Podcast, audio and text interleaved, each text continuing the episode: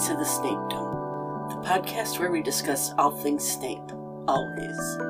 Join us as we dive into the world of the bravest man we ever knew in art, fanfic, meta, and more. Obviously. This is Snapecentric with episode 31. I'll be speaking with Heatherlly about her art, fic, and her website, alwayssnape.com. Then Heatherlly will read from three of her classic stories. Enjoy the show.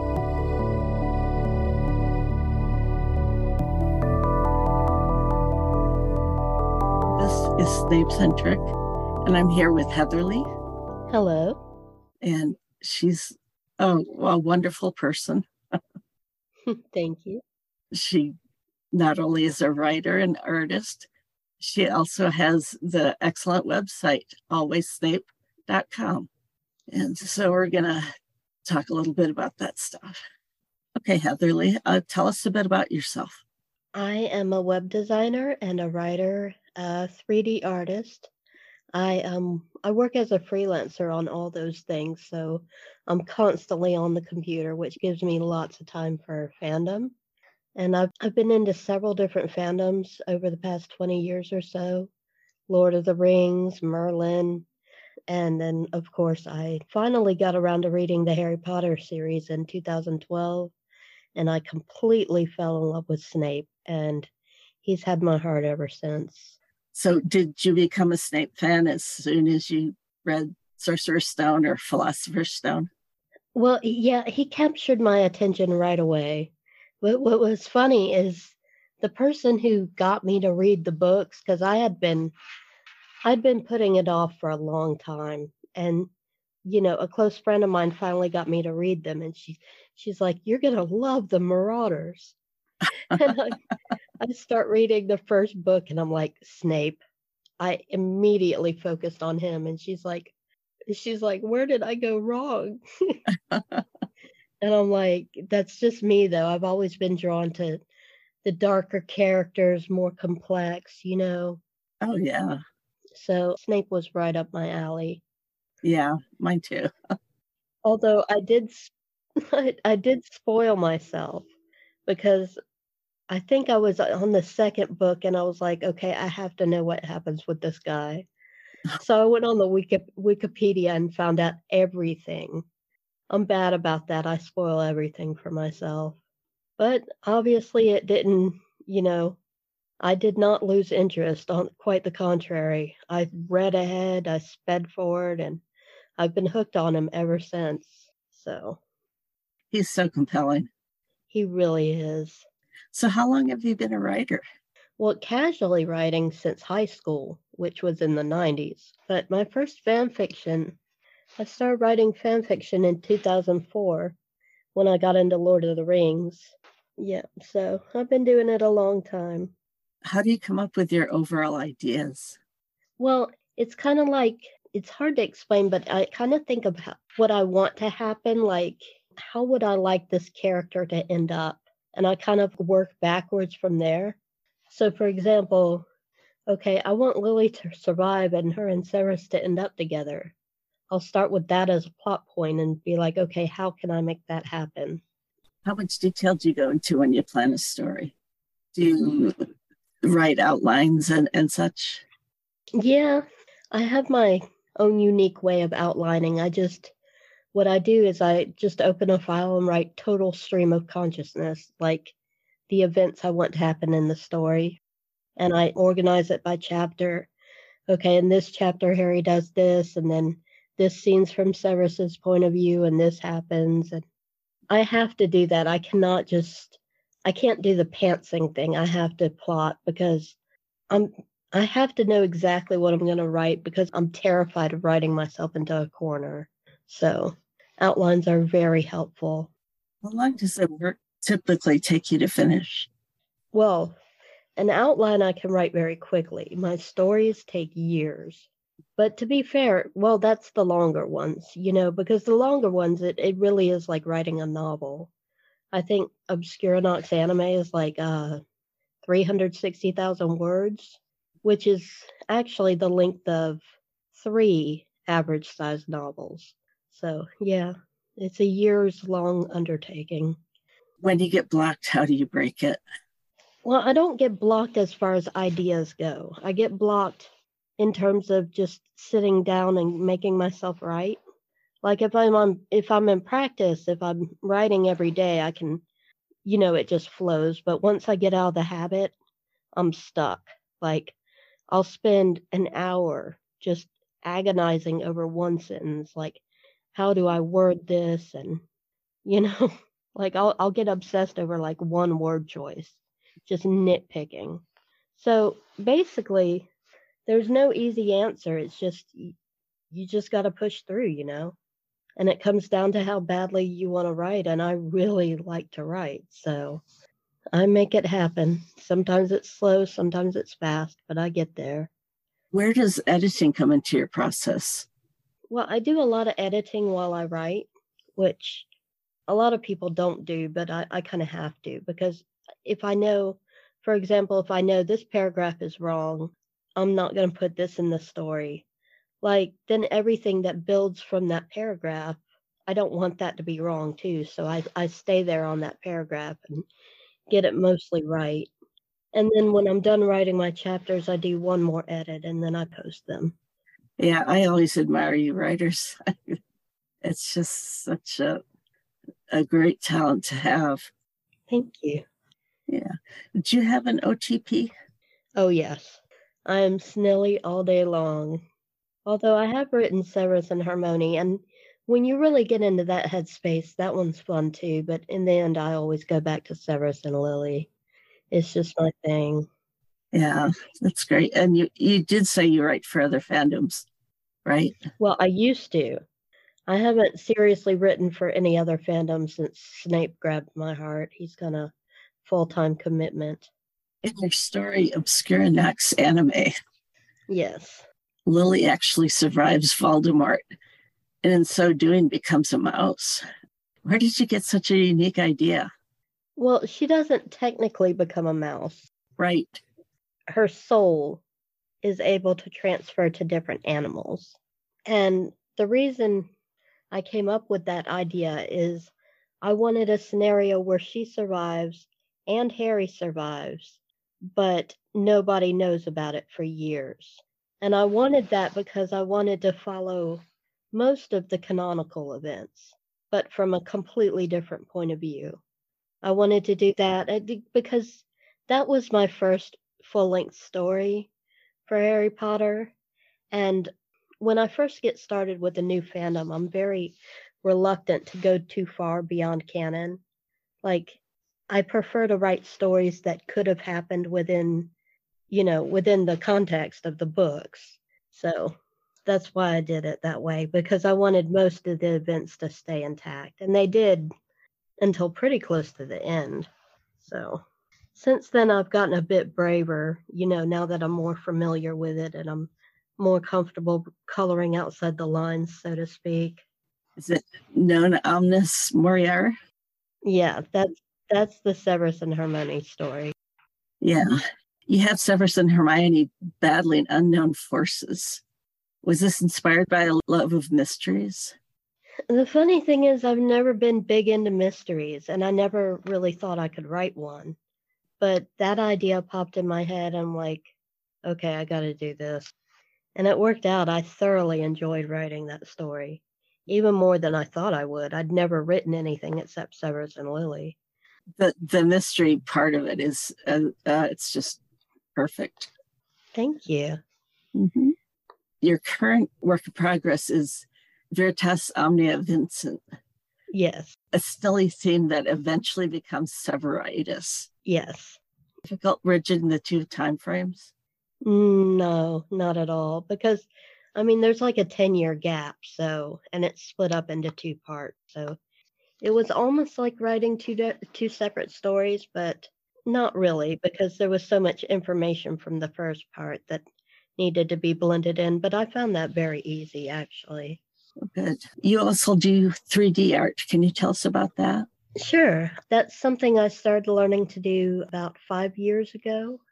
I actually, the reason I started learning how to do it is because I wanted to make Snape art. And I absolutely suck at drawing. So I was looking on Google for different things and I found this program called Daz Studio. And I gradually learned how to make my own models for it. And I made a Snape model, which is what I use in my artwork.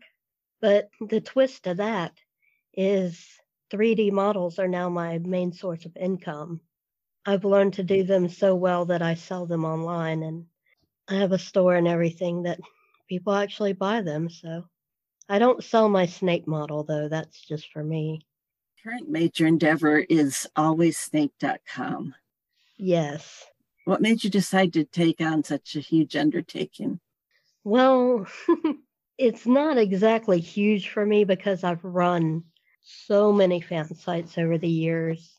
I started out with a Lord of the Rings fan fiction site in 2004 that I ran for about seven years, and I've had fan sites for several other fandoms. So it's not really huge to me. It, it's something I just enjoy. So. But you're not going in and saying, oh gosh, I've got to do this. Yeah. Oh, that's great. Yeah, I just really love a sense of community because when I first started in fandom, there was no such thing as social media.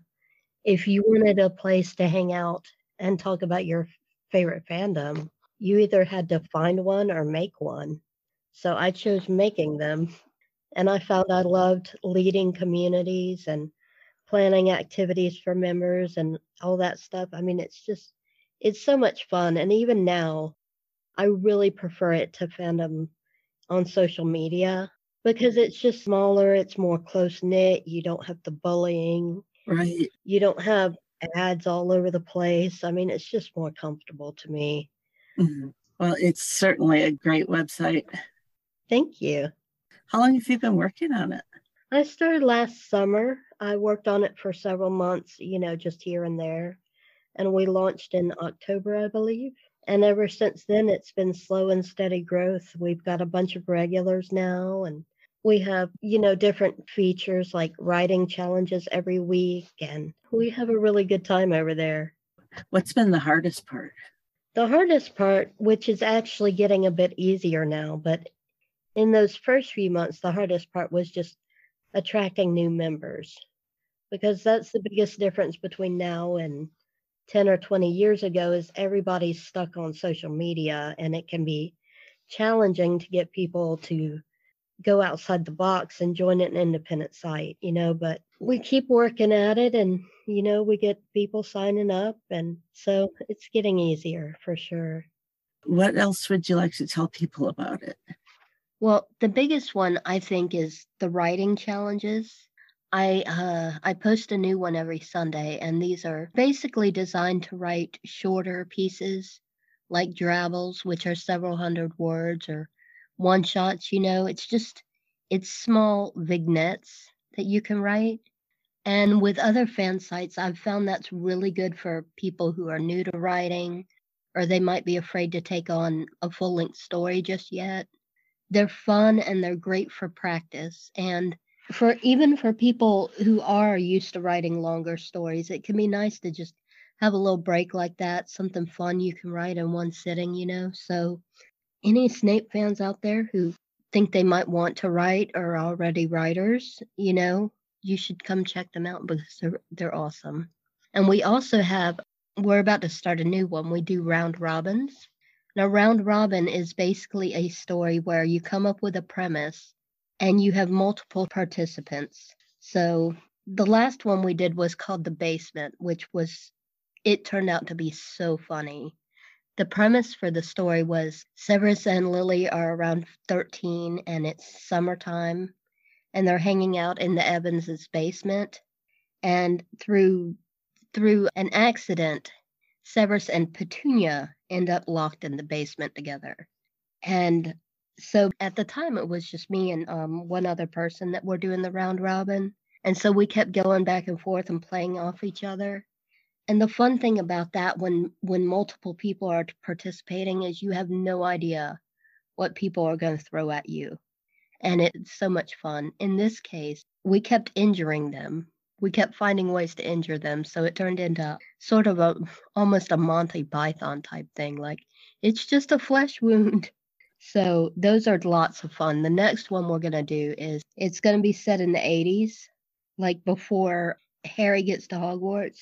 And we're basically going to have Severus place an ad, you know, looking for love in the Daily Prophet. He's going to decide to try and date. So one person is going to play Severus, and then whoever wants to join in gets to be one of his potential dates. So I'm sure that's going to be interesting. That's going to be lots of fun. Our writing community is fairly active. What we could use more of for sure is more artists. Because right now it's mainly just me.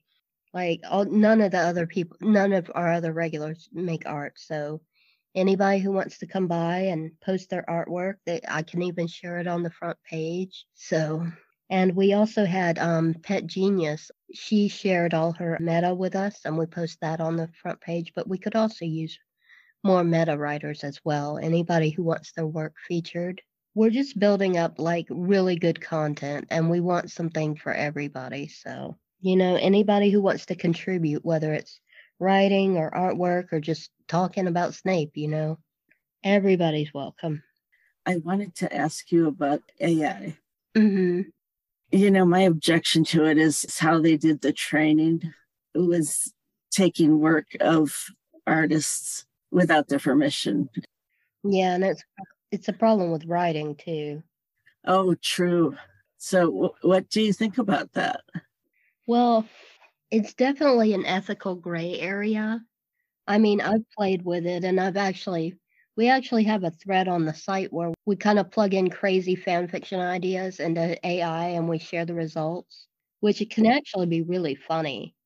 But I don't know. I mean, to me, and I mean, I've played with the visual art generators too, like Midjourney, and I've actually come up with some beautiful results. But to me, it's it's never going to be an adequate replacement for originality and human creativity you know, it's just not the same.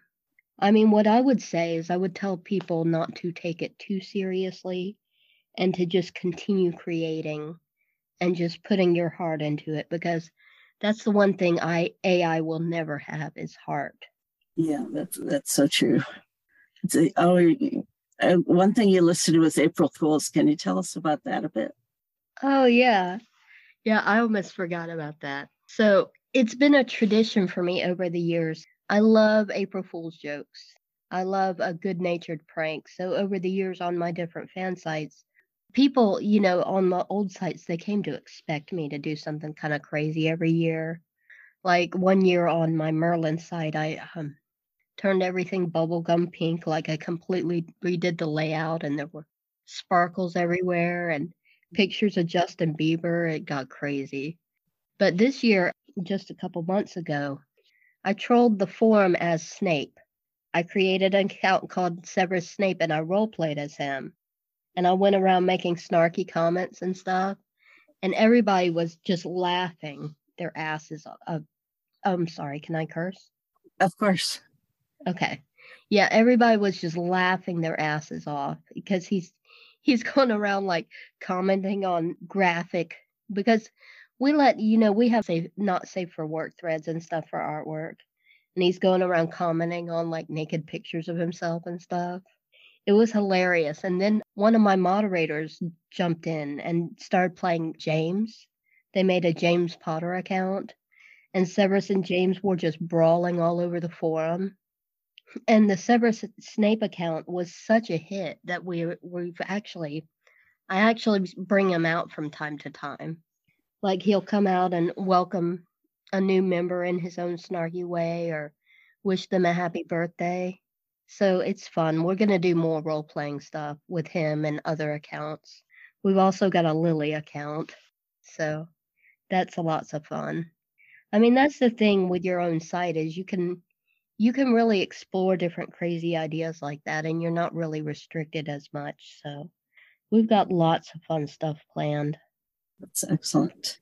Yes, I encourage everybody to go alwayssnape.com and we'll have links, of course. Yeah, we'd love to see you over there. We're very friendly and very welcoming, and it's a safe place for anybody who loves Snape. Okay. Thank you for joining me today, Heatherlly. No problem. Okay. Have a good one.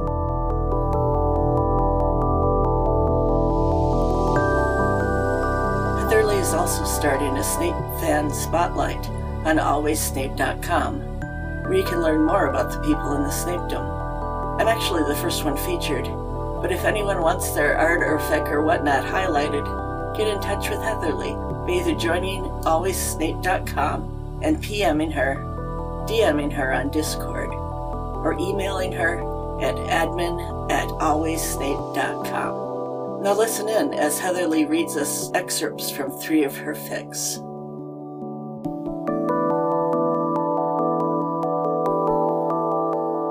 This is from chapter 12 of Non Omnis Moriar, which is called Quarrel. For context, Hermione saved Severus's life in the Shrieking Shack, and she visited him quite a bit in the hospital, and they bonded. Now they've both ended up back at Hogwarts. He's teaching potions again, and she's in her seventh year, though of course she's like 18 at this point. They've kind of started to redevelop their friendship, and meanwhile, there's been suspicious things happening around the school, potentially dangerous things. So he's been telling her not to go anywhere alone, and she disregarded this, and he's mad about it, so they get in a fight. So here we go. Hermione jumped as Snape slammed a basket down beside her, several dead bats skittering across the surface of his desk. He reached into the top drawer, handing her a knife before he dropped in his chair. What do you expect me to? Disembowel them. Her eyes widened. You can't be serious. Do I look like I'm joking?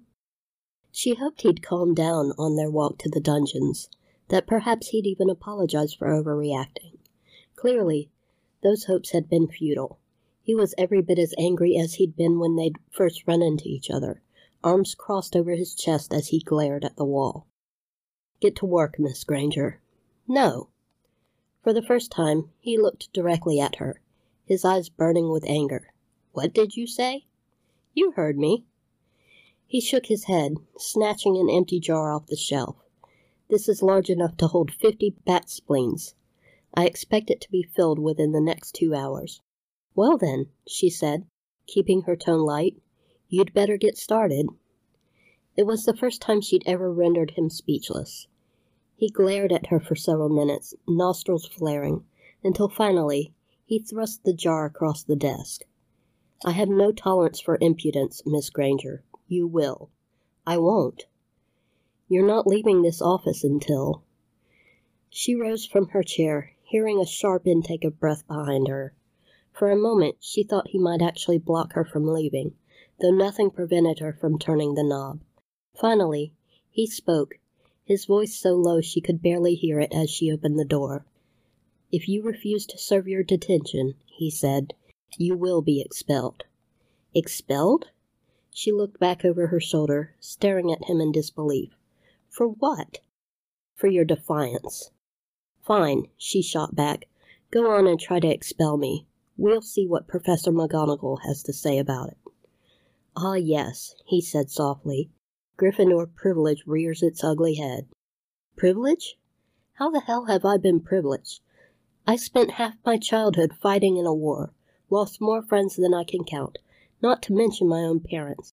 If that's privilege, it's a bloody picnic compared to what some of us have been through. With that, she closed the door, returning to her seat at the desk. Maybe she was giving in too easily, but something about his expression, the haunted look in his eyes. She couldn't help picturing him bleeding out on the floor of the shrieking shack. He did have a point. Few had suffered more under Voldemort's regime. Professor Snape, she said, making an effort to keep her voice gentle. I'm sorry for what I did. Really, I am. But you can't just punish me whenever. Whenever you break the rules? You're still one of my students, Miss Granger, which means I have the authority. You don't treat me like a student, she said quietly. Not any more. The color drained from his face, his eyes darting around like he'd just been accused of a crime. For the first time since she'd run into him in the hall, he didn't look angry. He seemed panicked, the muscles in his throat working convulsively as he opened his mouth to speak. If I've behaved inappropriately. No, she said, you've treated me like the adult I am, which I appreciate. He sniffed, recovering somewhat. Yes, well, I can hardly treat you like an adult when you insist on behaving like a child. A child? All I did was try to go to the library. You disobeyed my orders. Fine, she said, but don't you think your reaction was a little excessive? He hesitated, sighing heavily. Perhaps twenty bat spleens would have been more appropriate. No bats. Twenty points from Gryffindor, then. She shook her head. Miss Granger, he said, this isn't a negotiation. I'll concede your point where the detention is concerned, but the house points stand. You don't get it, do you? He leaned back in his chair, cocking one eyebrow. I understand that you wish to thwart my attempts to punish you. Beyond that, you'll have to enlighten me. This isn't about punishment, she said, or at least it shouldn't be. If you're unhappy with something I've done, why can't we just talk about it? Reason with me, help me understand why it bothers you. I tried that, he pointed out. I made it abundantly clear that it wasn't safe for you to venture out into the halls by yourself. You refused to listen. She shook her head. I did listen. I've been in my room every night, long before curfew. The only time I was even a little bit late, I had Professor Flitwick walk me up. I've been very careful, believe me. Except for today. Except for today, she conceded. But it was the middle of the afternoon, and I just needed to grab a book from the library. I figured it would be okay, especially since nothing's happened in weeks. Yes, well, Snape hesitated, pinching the bridge of his nose. That isn't exactly true. She frowned. Another note? No. What did they? He shook his head, rising from his chair to pace the room. It doesn't matter what they did. The point is that this person, whoever they are, is still very much a threat. This isn't the time for any of us to grow careless, nor for you to take your safety for granted. She studied him more closely, noticing the rigid set of his shoulders. Suddenly, she understood why he'd reacted the way he had, recognizing the fear beneath his anger. Could he have handled the situation better? Yes, especially since she'd had no way of knowing that another incident had occurred. That said, it wasn't difficult to forgive him. At least he was attempting to communicate with her like an adult now. Really, that was all she'd wanted. Professor? Yes, Miss Granger? I really am sorry about what I did. If I'd known, I would have never. I know. He didn't apologize in return, nor did she expect him to. As far as they'd come over the past few months, she knew it still wasn't easy for him to admit when he was wrong. It was enough that he'd abandoned his attempts to punish her, stuffing the dead bats back into the cabinet before he resumed his pacing. Will you tell me what happened? He shook his head. It doesn't matter. Yes, it does. If it happened to you, it could happen to me. He paused, folding his arms over his chest as he leaned against the desk. I don't think it's anything you need to worry about. Well, unless you have a paralyzing fear of snakes. Snakes? He nodded. That's what I was greeted with when I woke up this morning. Hundreds of snakes. Immediately, she understood the implications, cringing right along with him as he explained what happened. She was glad the snakes had only been illusions, but that didn't mean he hadn't been traumatized. Even now, she could see him shaking, his eyes haunted as he stared at the opposite wall. She rose to her feet, driven by some impulse she barely understood. It seemed like madness, and yet she couldn't bring herself to stop, holding her breath as she slid her arms around his waist. She wasn't surprised when his body went rigid. What shocked her was the moment he gave in, his arms wrapping around her so tightly she could barely breathe. She realized then that this was exactly what he'd needed. He clung to her like a lifeline, fingers digging into her shoulders as his lips brushed her neck. This is highly inappropriate. She barely heard him, caught off guard as he pulled back to scrutinize her face. His eyes were filled with some unknown emotion, so deep and intense that she felt herself shiver in response. She knew what was about to happen, but she did nothing to stop it, closing her eyes as he brought his lips to hers. She'd been kissed countless times, but never like this. It didn't matter that Snape didn't seem to be particularly skilled in the art. He made up for it with a passion that stole her breath away. No one had ever kissed her more deeply, more thoroughly, his heart pounding against her chest as he buried his hands in her hair. She knew her heart must be doing the same, her senses reeling, a soft moan escaping her throat as he. She opened her eyes, utterly bewildered. All of a sudden, he was halfway across the room, refusing to even look in her direction. Professor? Miss Granger, he said, his voice strained. You should get back to your room.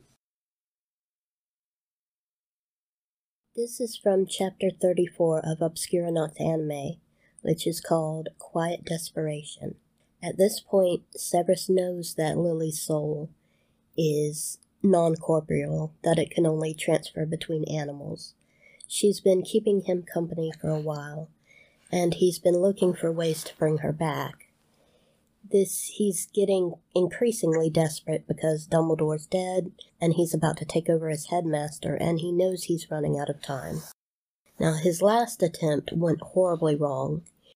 He tried to use a potion and Lily effectively disappeared, so he thinks that she's dead. And this is the portion of the story where he realizes that she's not dead and he makes one final attempt to bring her back. What do you want? Severus said tiredly. I don't have any food if that's what you're after. He tried to continue on his way, but the doe stepped right in his path, blocking his progress. When he turned in the opposite direction, she did the same thing, bold enough this time to nudge him in the stomach with her long nose. Perhaps exhaustion had dulled his senses, because he didn't sense anything unusual until she stood in his way a third time. Or maybe he was just afraid to hope quite sure that another disappointment would kill him. After the fourth attempt, he had to ask, Lily? The deer bobbed her head. Still gutted by grief, Severus wasn't willing to take any chances. If, if you are Lily, flick your ears three times, then walk in a circle. The head bob could have been a coincidence, but the latter was far too precise to be mistaken. She did exactly as instructed coming back to stand before him with an expression as close to exasperation as a deer could manage. How is this possible? I thought you were dead. When you disappeared, I just assumed. He paused, taking a deep breath. I should have guessed, perhaps, but it really did seem. Well, never mind. Are you hurt? Did the potion injure you or cause you pain? She shook her head, and he sighed in relief casting a quick glance behind him. Let's go back into the woods then, shall we? As they returned to the hiding place, Severus was still reeling from the dizzying highs and catastrophic lows of the past few days. With a great deal of effort, he shielded himself, determined to focus on the task at hand. Lily would live on regardless, which was a comfort. Nonetheless, this was to be his final attempt, his last chance to bring her back, as the beautiful, laughing woman in the photograph that was tucked inside his robes next to his heart. He had to make a trip up to the castle to gather base ingredients, but that was no trouble at all. Knowing that Lily was alive, it was as if his feet had developed wings, carrying him up to his quarters and back down again until he stood before the massive cauldron once more. He made quick work of adding the necessary herbs, pouring the last vial of Petunia's blood into the mixture before adding his own. Finally, he took out the photograph, glad that he'd thought to make a copy as he dropped it into the simmering liquid. He turned to Lily, who'd transferred to a rabbit for easier handling. Ready? he said quietly. He scooped her into his arms, lowering her carefully into the potion. He waited for a moment, a heartbeat, a breath, all of which seemed to last an eternity. And then he saw her, a shapely figure barely visible in the mist as she rose from the cauldron. She held out a hand for him to help her out, and he could only stare at it, stunned by the sight of her pale, delicate fingers. It was then that he recognized the truth. Despite his wildest hopes, all the years he'd had her beside him in animal form, there'd been a voice inside him that had insisted it was all a lie. That part of him had forgotten how to hope, still too scarred by the loss of her all those years ago. But now, It was like waking from a dream as he took her hand, so warm and human, so utterly, perfectly real. She stepped out of the cauldron, then stood before him in all her glory, red hair aflame in the morning sunlight, eyes more green than the foliage that surrounded her. Those eyes, eyes he had once thought he'd never see again, filled with tears as she lifted her head to gaze at him. Did it work? she whispered. Not once did she look down at herself, almost as if she were afraid to do so. Yes, Lily, he choked out as he pulled her into his arms. It worked.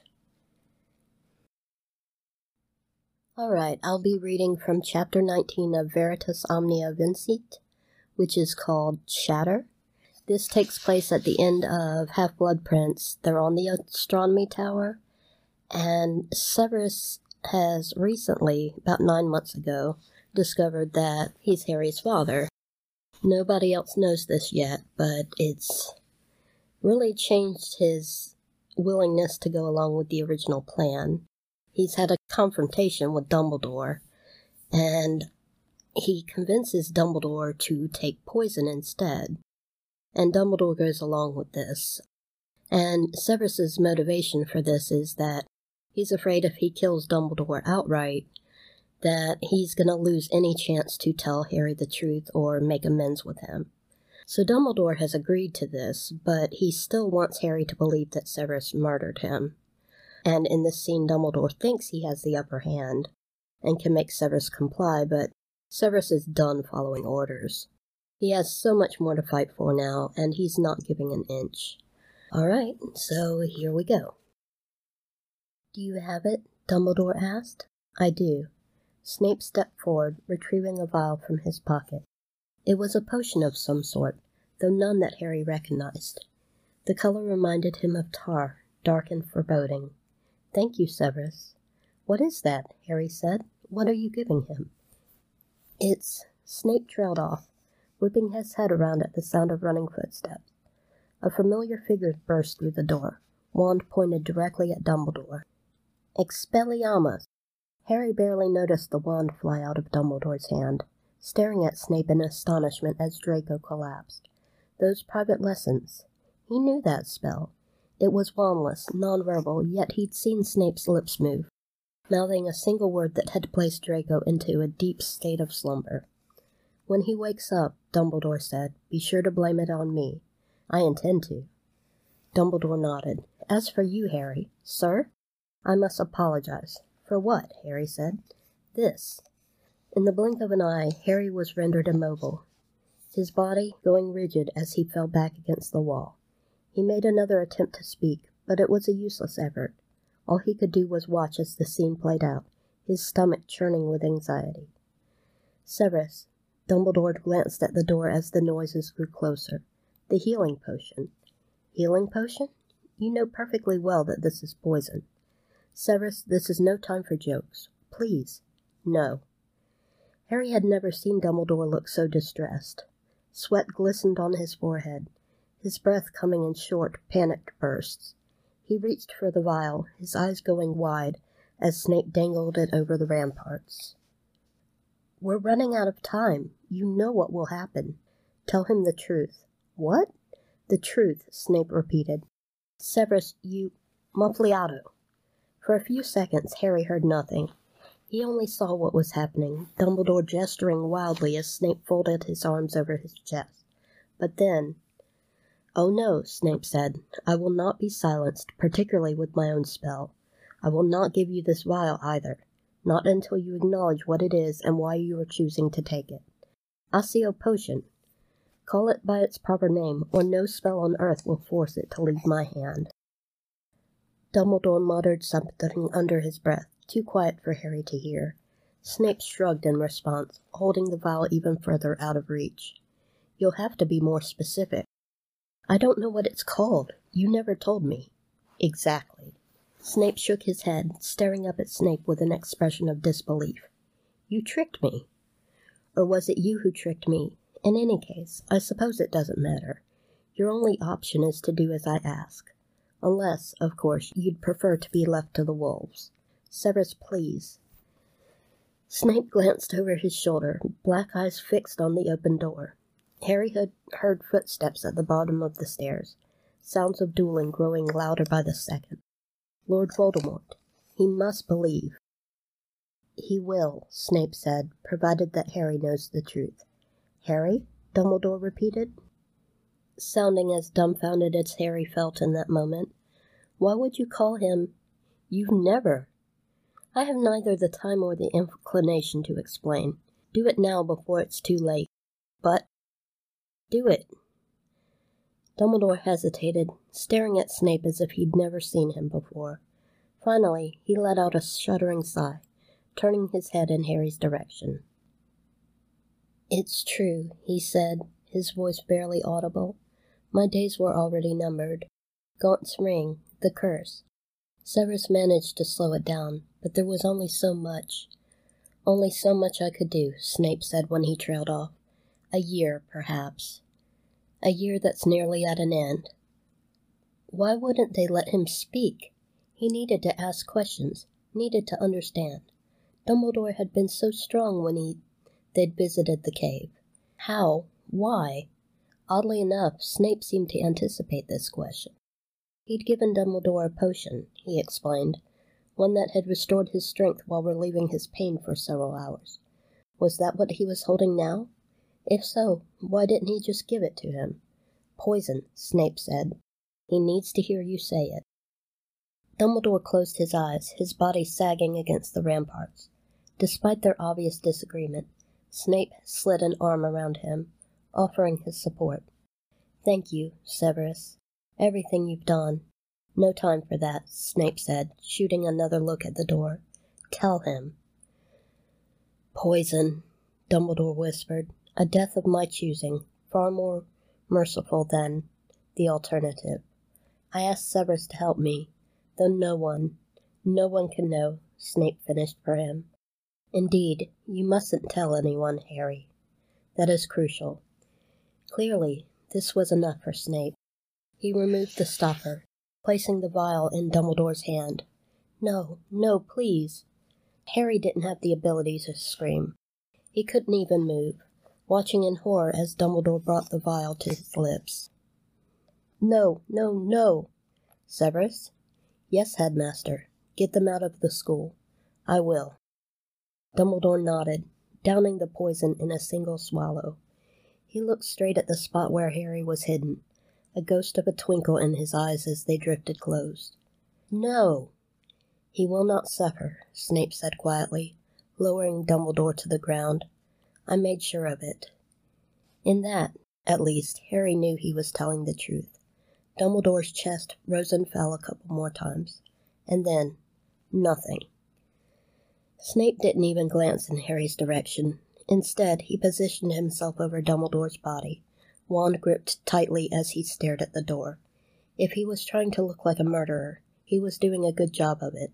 His eyes were icy cold, his expression smug. What happened next was a nightmare, horrific fragments Harry couldn't seem to piece together no matter how hard he tried. Death Eaters, a werewolf, Bellatrix Lestrange feeling for Dumbledore's pulse, followed by a howl of delight. He's dead! He's dead! Dumbledore's dead! She flicked at her wand at the body, arms and legs flopping around like a marionette as it rose several feet in the air. Make him dance! No, Snape said, his voice cutting through the chatter with knife like precision. The others deferred to him immediately, though Bellatrix pouted, flicking her wand again. I said no. With that, Snape lifted his own wand, putting an end to the macabre little dance. Dumbledore's body fell with a thud, sprawled pitifully across the ground as another Death Eater leaned down too. Whatever he was planning, he never had the chance to do it. Snape grabbed him by the collar, shoving him roughly toward the door. We need to leave, and quickly. Reinforcements will be arriving any minute if they're not here already. We can take them. Don't be stupid, Snape said. You know how the Dark Lord feels about unnecessary risk. Besides, he will be eager to hear of our triumph. That elicited another round of cheers. The others headed for the door as Snape pointed his wand at Draco. He murmured a counterspell, reaching down to heave Draco to his feet. What, what's happened? Draco said. You were incapacitated. Come. But I was supposed to. Dumbledore. Dumbledore's dead. Dead! Bellatrix shouted, cackling as she headed down the stairs. Snape rolled his eyes, pushing Draco toward the door. How did he? No time to explain, Snape said. Go. Draco disappeared into the stairwell, leaving Snape alone on the ramparts. I am going to release you now, he told Harry, his voice pitched low. Do not cry out, and do not blow my cover. I will explain as soon as it's safe to do so.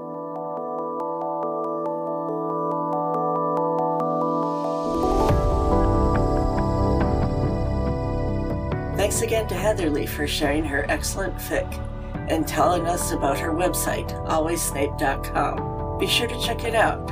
It's awesome. And here we must say goodbye. We wish we didn't have to, but it hasn't escaped our notice that life isn't fair. Like us on Facebook, follow us on Tumblr and Twitter, or leave us a message at snapechatpodcast.com. We'd love to hear from you. Support us on Ko-fi to help defray the costs of production. Many thanks to Nix for her work on our website at snapechatpodcast.com. Be sure to check out Care Magical Shippers podcast. Thanks for listening. Until next time, stay snarky.